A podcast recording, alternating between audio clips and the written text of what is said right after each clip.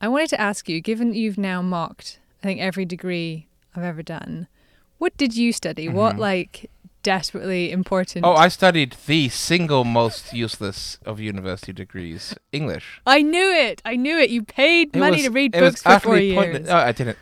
I didn't pay money, Amy. I'm 41. Right. Yeah. The the UK government paid money for me to read books. Everything was free. yeah. Last year of everything being free. Oh, was it? and so. I yes, so so I used it to be indifferently taught Shakespeare. I mean, that's a pretty nice way to spend your your early twenties. It's basically how to bullshit. I mean, that's the only thing that, an, uh, in particular, an Oxbridge education is really directed towards, Mhm. particularly in the humanities, is how to appear superficially clever um, in the space of you know about forty minutes, which is why. I was going to say, speaking of which, let's get on with the podcast. Hello and welcome back to Don't Touch Your Face, Foreign Policy's weekly podcast on the coronavirus pandemic. I'm Amy Mackinnon, a staff writer with Foreign Policy. And I'm James Palmer, Foreign Policy's deputy editor. On this week's episode, we're going to look at how the pandemic has shaped our relationship with technology in ways both good and bad. Later on, we'll hear from James Mwangi, the chairman of the board of Safe Hands Kenya, which has used big data and technology to get hand washing stations, masks, and cleaning products to Kenyan neighbourhoods that are most in need.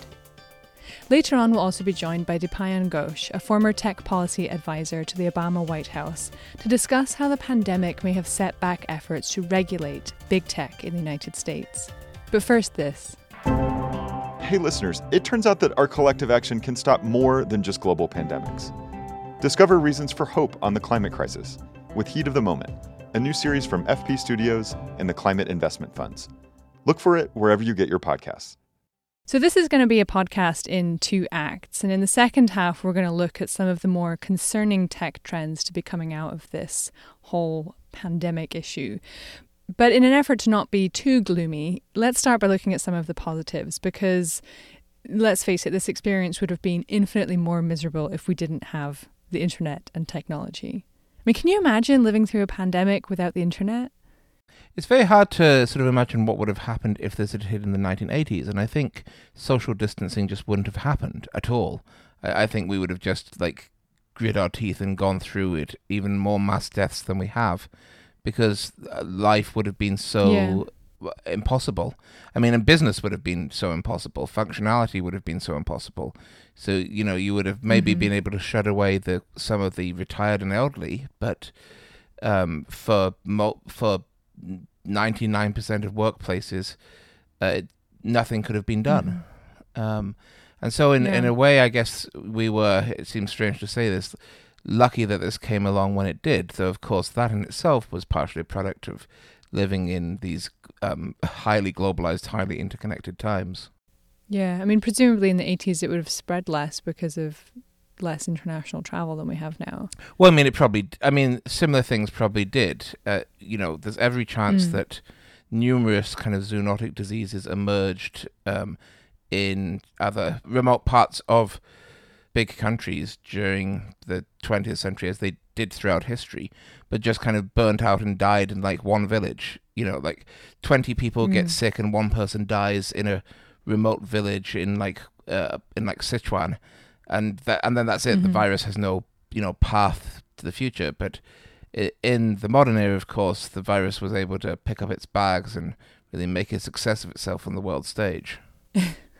Yeah. It has been amazing though watching some of the innovation around this, the different apps and uses of technology. Um, a few weeks ago, maybe it was a month ago, I don't know, I've completely lost track of time. Um, I uh, was on a, a panel, an online, again, another great use of the internet, a digital panel event with the Atlantic Council with um, Audrey Tang, who's the digital minister for Taiwan. And they've done some incredible stuff in Taiwan. I mean, the very uh, origins of how they learned about this suspicious virus which was spreading in Wuhan is an incredible. Do you know it? Yeah, it's because the health minister was on Yeah. basically the Taiwanese equivalent of 4chan, a scurrilous, basically a scurrilous message board, uh, and he happened Yeah. to be browsing it at like eleven o'clock at night and saw this these posts describing like this cluster of cases and was like, "Huh, this looks like something I should look at in my job, in my daytime job as the health minister of the country." So you know, I think it was the it was the deputy director of, oh yeah, yeah, it was the it was the deputy director of the of the CDC. of the yeah. CDC. Yeah. Okay. So basically, ship posting really saved, or at least played a, a major lives. part in. And I mean, I'll say I was seeing I was seeing stuff uh, um in uh, on Chinese Twitter like in early January, but just Mhm. didn't take it quite seriously enough then. I mean, that because you sort of instinctively dismiss it until the stuff starts piling up.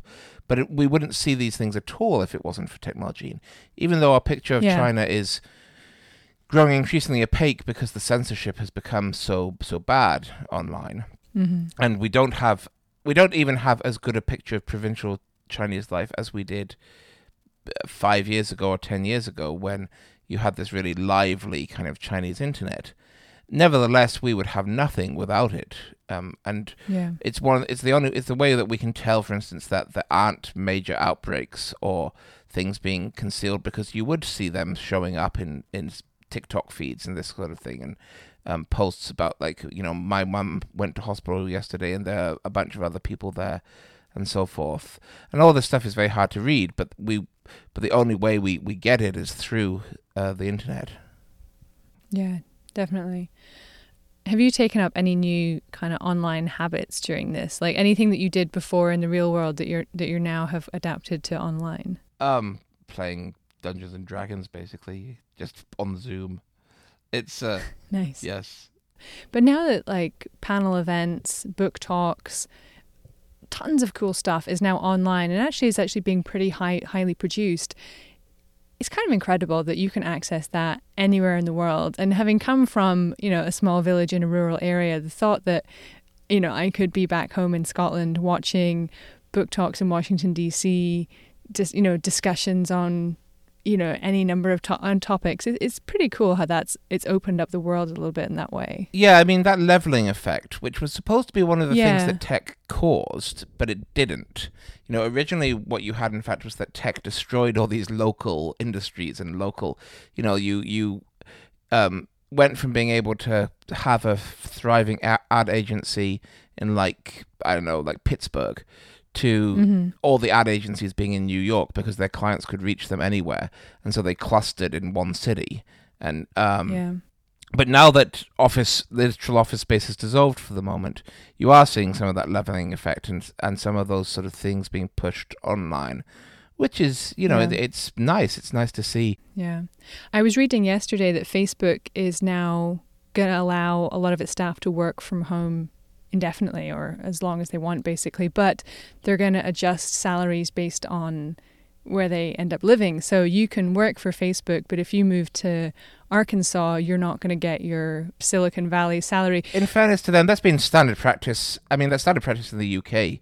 Almost every big company has a London living allowance. Of course, no, yeah, but no, I- but I think I think it's great though. I mean that you could, you know, have a the the thriving tech career that you want, and and maybe move back to your hometown, move to a rural area. I mean, it's good for those areas. They're getting more money moving in, mixing up the gene pool a little bit, well, and housing prices could go down as well in, you know, in places like San Francisco, New York. Here's the thing, though. I the the problem with working remotely is that working remotely works fine for whatever job you have, but it makes getting a new job way more difficult.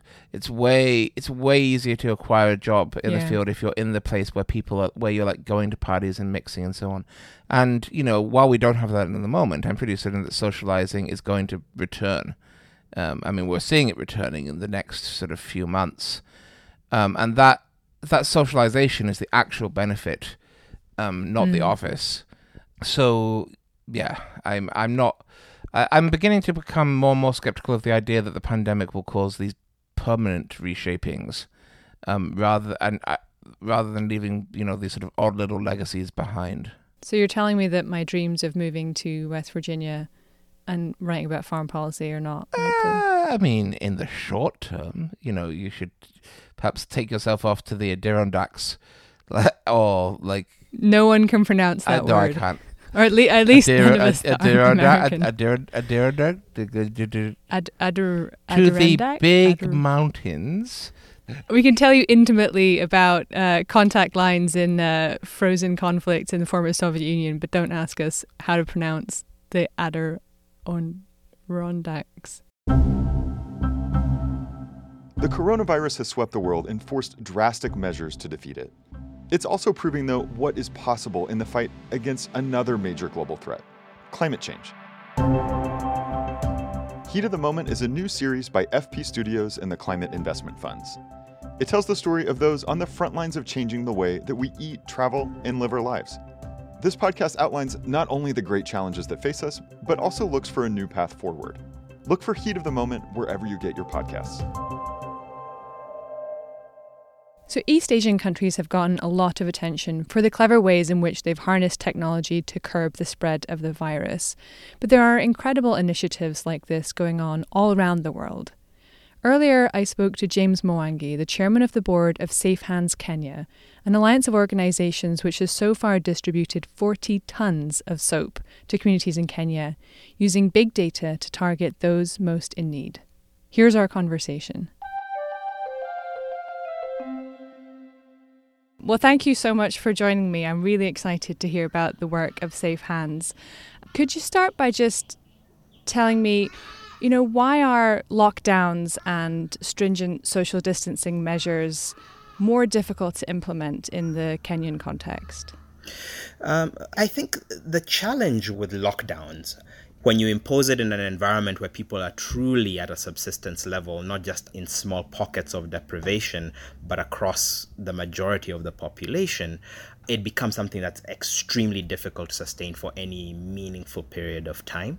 And even if you can get people to stay in their homes, when you get to some of the truly informal settlements, you realize that's not really accomplishing much because you've got people living so close together that it can easily spread house to house Right. or or um, tenement to tenement, even with people not necessarily going outside. So, in this context, how is Safe Hands Kenya looking to address the challenge of, of COVID 19? So, Safe Hands Kenya proceeds from the recognition that while there have been useful efforts by the government to restrict movement in particular ways and to nudge people towards social distancing, uh, that has limited effect. Moreover, to the extent that we are relying on our health systems, they are extremely limited to begin with, which means that it's not very hard to foresee an environment in which they are very quickly overwhelmed. And so, one of the hmm. few cost effective and scalable levers we can use is go after the behavioral and other drivers of infection. And what do we know? We know that regular hand washing reduces uh, the presence of the virus on hands and on surfaces. We know that regular cleaning of surfaces reduces the chances of someone picking it up from touching those surfaces. We know that the mass adoption of masks reduces the chances of an individual spreading the virus to others through uh, coughing or expectoration. None of these things cost a lot individually to do. And when coupled with meaningful behavior change, you can see a massive reduction in the rate of spread, even within a community that has limited ability to practice distancing. So that's what we've zeroed in on. It's practical, it's simple, practicing a set of interventions uh, whose technologies have existed since time immemorial. So, tell me about the distribution system that you've created. Firstly, what are you distributing and, and, and how are you doing it? Um, so we are we are currently focused on three main products to distribute, uh, and then a broader behavior change project. Uh, so the first is uh, hand washing in public spaces, and that involves setting up hand washing stations with water reservoirs and soap. The second thing is uh, regular surface cleaning and disinfection uh, of public surfaces, and this is literally going around on doorknobs and other frequently touched surfaces uh, and regularly wiping them down to make sure that if someone who was exposed to the virus did touch them, you, you clean them off. And the third is masks. So, approved three ply masks at a, a decent level of quality, uh, distributed for mass adoption. Now, none of these things represents a major breakthrough in technology, but what we have done is layered in, firstly, uh, real rigor in geospatial analysis. So, actually understanding what are the most vulnerable locations in the country based on a set of, of variables and targeting those first. And then once you've deployed these hand washing stations or other interventions, tracking where you have interventions in place. The other thing we've done is we've harnessed a gig economy workforce through the Lynk platform so that we're saying in every neighborhood, you often have skilled artisans present, especially in mm-hmm. low income neighborhoods, rather than have some people going from neighborhood to neighborhood without credibility and installing hand washing stations and then doing the cleaning. We're using the Lynk mm-hmm. platform to actually mobilize capacity in each neighborhood to serve that neighborhood. So they're earning an income, but they're also hmm. uniquely positioned in terms of their uh, their local credibility uh, and insights. Uh, and then finally. Uh, we're using the various platforms, WhatsApp, Instagram, and others, to basically shift the perception of various kinds of behaviors and move them into the center of, uh, of daily practice. And what does TBundyCC mean? Uh, we are the cure.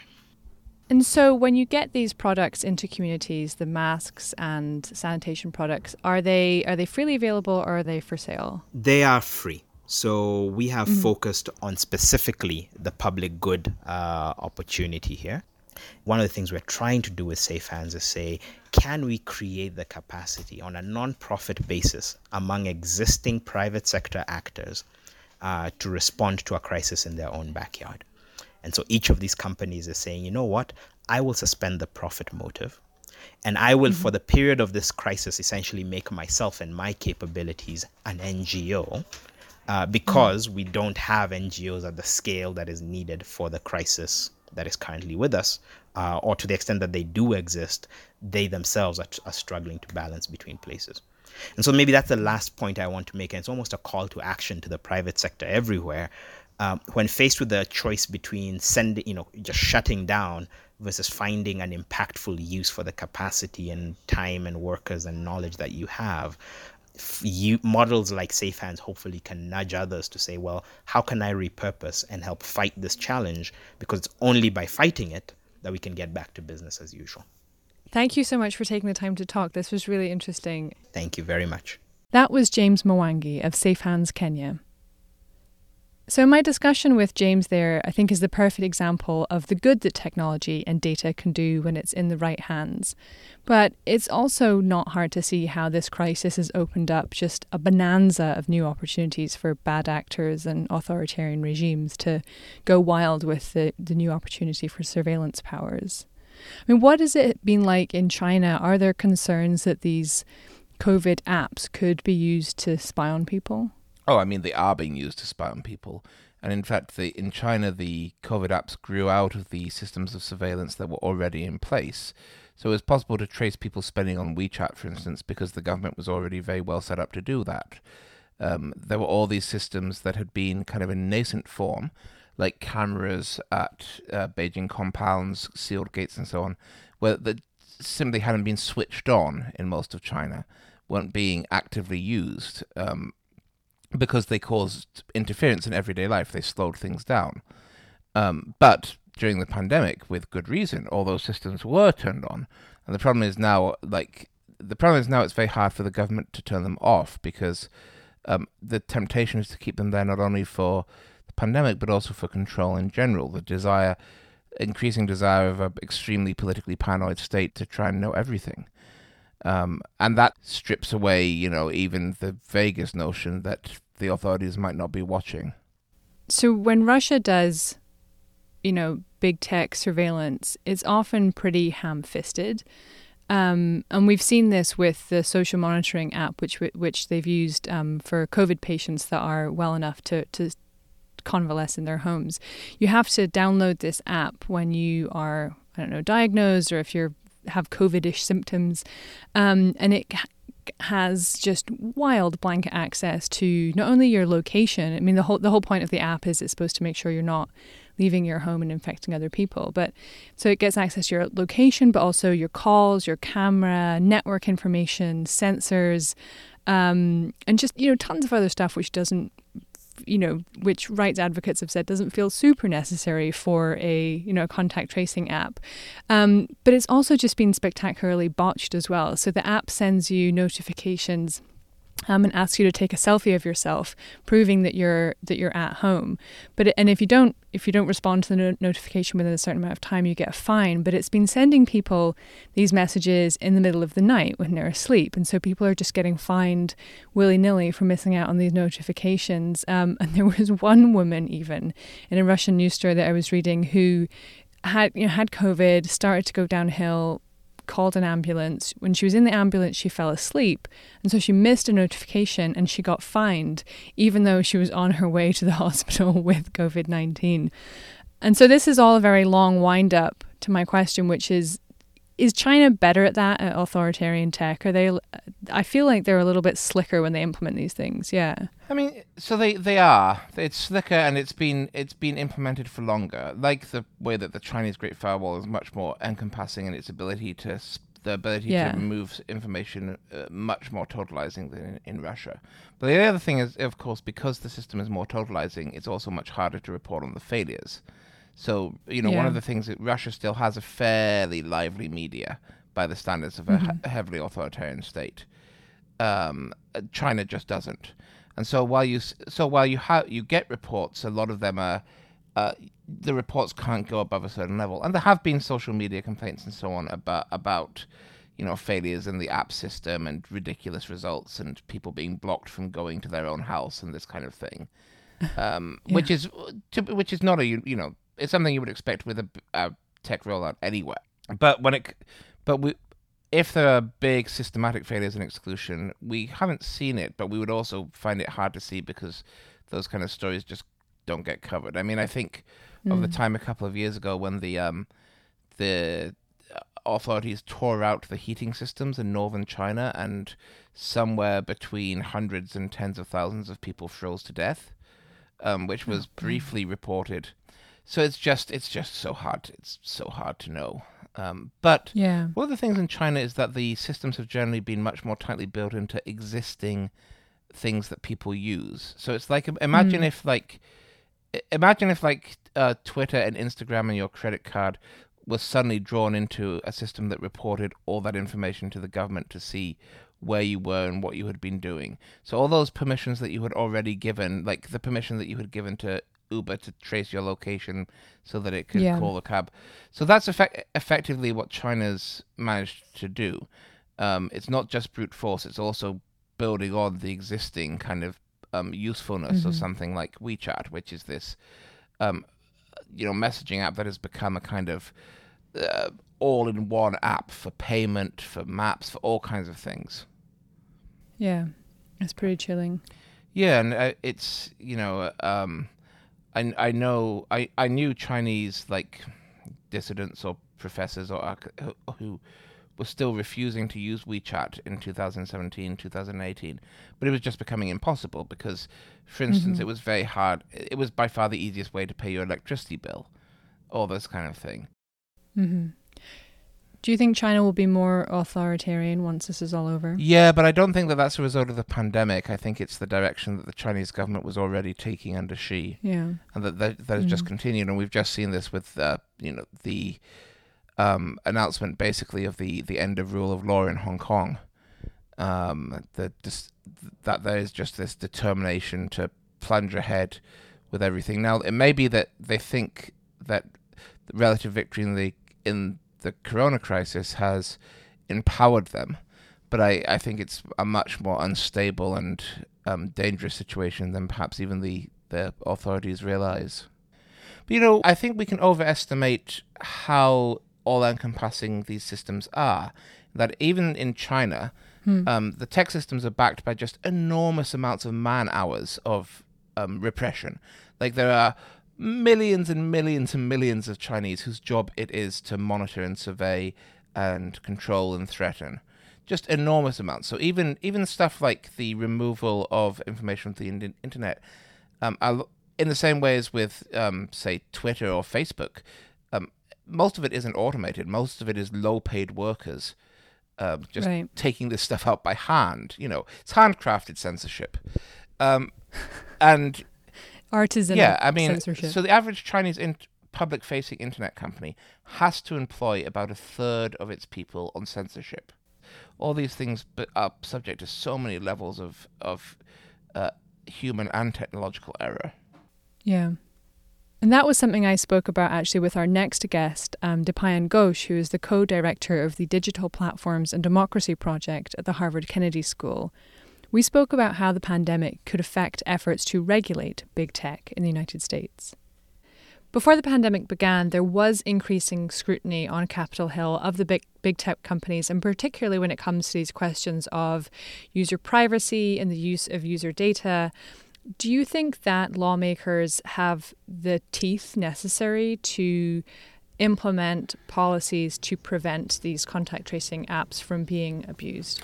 Well, I think lawmakers, policymakers have the capacity, but traditionally, mm. over issues of technology regulation, even in cases where uh, the technology is, is one that's being developed by government or being developed by industry for public service, let's say, as in as is the case here. Even there, th- this is a partisan issue, and um, uh, we've we've seen in the past uh, past couple of days actually bills come from Republicans and Democrats uh, being introduced in, in, in Congress um, targeting COVID 19 contact tracing apps um, and, and attempting to address these questions around transparency, around how the data is going to be used, and assurances of privacy. And yet there's, there's a bit of a gridlock, and um, it's, it's hard to see uh, anything moving forward immediately but it's it's difficult right now to defeat this political gridlock, some of which might actually be affected by uh, some of the lobbying efforts of the industry. We, the public, really need to do a better job of understanding the technology at hand, whether right. it's contact tracing, whether it's location data, uh, wh- whether it, whether it's other f- forms of data that, that might be used to, to help establish whether we have the virus or, or who around us has the virus and, and where we've been. Um, these kinds of things are are all run by technology. Mm-hmm. We we need to understand how these technologies work and make sure that we're comfortable with uh, with sharing our information in, in the ways that we're doing. How do you explain that to people? Because it's pretty clear why we don't want our social security numbers circulating or health records or banking information, but things like location data you know, even things like social media data, browsing history. How do you explain to people why it's important that that be handled appropriately? This is this is the privacy paradox because you are absolutely right. People don't really care about maintaining privacy of their uh, behavioral information uh, in the here and now. When we sign up for Facebook, for example, we want immediate gratification. Uh, observed through scrolling through our Instagram feeds and, and engaging with everybody in our Facebook network. That's why we sign up. And we're not thinking necessarily about the uh, the the binary of you know once I step over that line, I'm giving permission to this corporation to collect uh, whatever it might wish to collect on me. And what this is doing is it's essentially concentrating power within a select few firms in, in Silicon Valley. And I think what we are going to see in the, in the coming years is that concentration of power among two or three companies in Silicon Valley. When you concentrate that much power within uh, just a couple of companies, they, they start to have uh, ancillary power over over, for example, the media ecosystem, and and f- for example, more specifically mm-hmm. within the media ecosystem, uh, modern political advertising, um, where uh, if you're a Trump campaign or or a, or a Biden campaign, to reach the people that you want to reach, or for that matter, a Russian disinformation operator, to, to reach the people that you want to reach, to influence them politically, you've got to go through Facebook. And it doesn't make sense to go anywhere besides Facebook because on Facebook you get your bang for the buck and you can target uh, target people using this this universe of data. When we spoke earlier, you said that you were concerned that the big tech could even grow in power during the pandemic. What did you mean by that? What we've been seeing is that public sentiment around uh, around technology has has grown, has has become more positive. uh, in the past few Mm-hmm. weeks. And why is this the case? Well, I, I think it's the case. It's the case because we're using these technologies every day. They're they're helping us connect with our grandmothers and our children and and our uh, networks of, of friends and classmates. What we were seeing before this outbreak was that there was a reform agenda that was taking shape to to really address these economic and social issues concerning Silicon Valley through uh, privacy reform, through antitrust uh, uh, inquiry uh, of these of companies like Facebook and Google and Amazon. Uh, but I think what this pandemic has done is it's to an extent derailed that movement, and we need to get it back on the tracks because what we cannot have is a couple of companies that are already monopolies secure their position in our society through uh, through various means political economic uh, strategic and otherwise and essentially close off the opportunity to truly enable this comprehensive reform agenda That was Dipayan Ghosh of the Harvard Kennedy School. That's it for this week. We'll be back next Monday. Don't forget to subscribe wherever you get your podcasts. In the meantime, head over to foreignpolicy.com for all the latest news and analysis on how the coronavirus is shaping the world as we know it. And if you have pandemic fatigue, and let's face it, nobody would blame you, we've got plenty of coverage of all the other things happening in the world as well. I'm Amy Mackinnon. And I'm James Palmer. Our show is produced by me and Darcy Palder and is edited by Rob Sachs. Our web team includes Laurie Kelly and Kelly Kimball. The executive producer for news and podcasts at Foreign Policy is Dan Ephron. Until next time, please remember to wash your hands. And don't touch your face. Adir, Adir, Ad, Adir, Adirondack? Adir,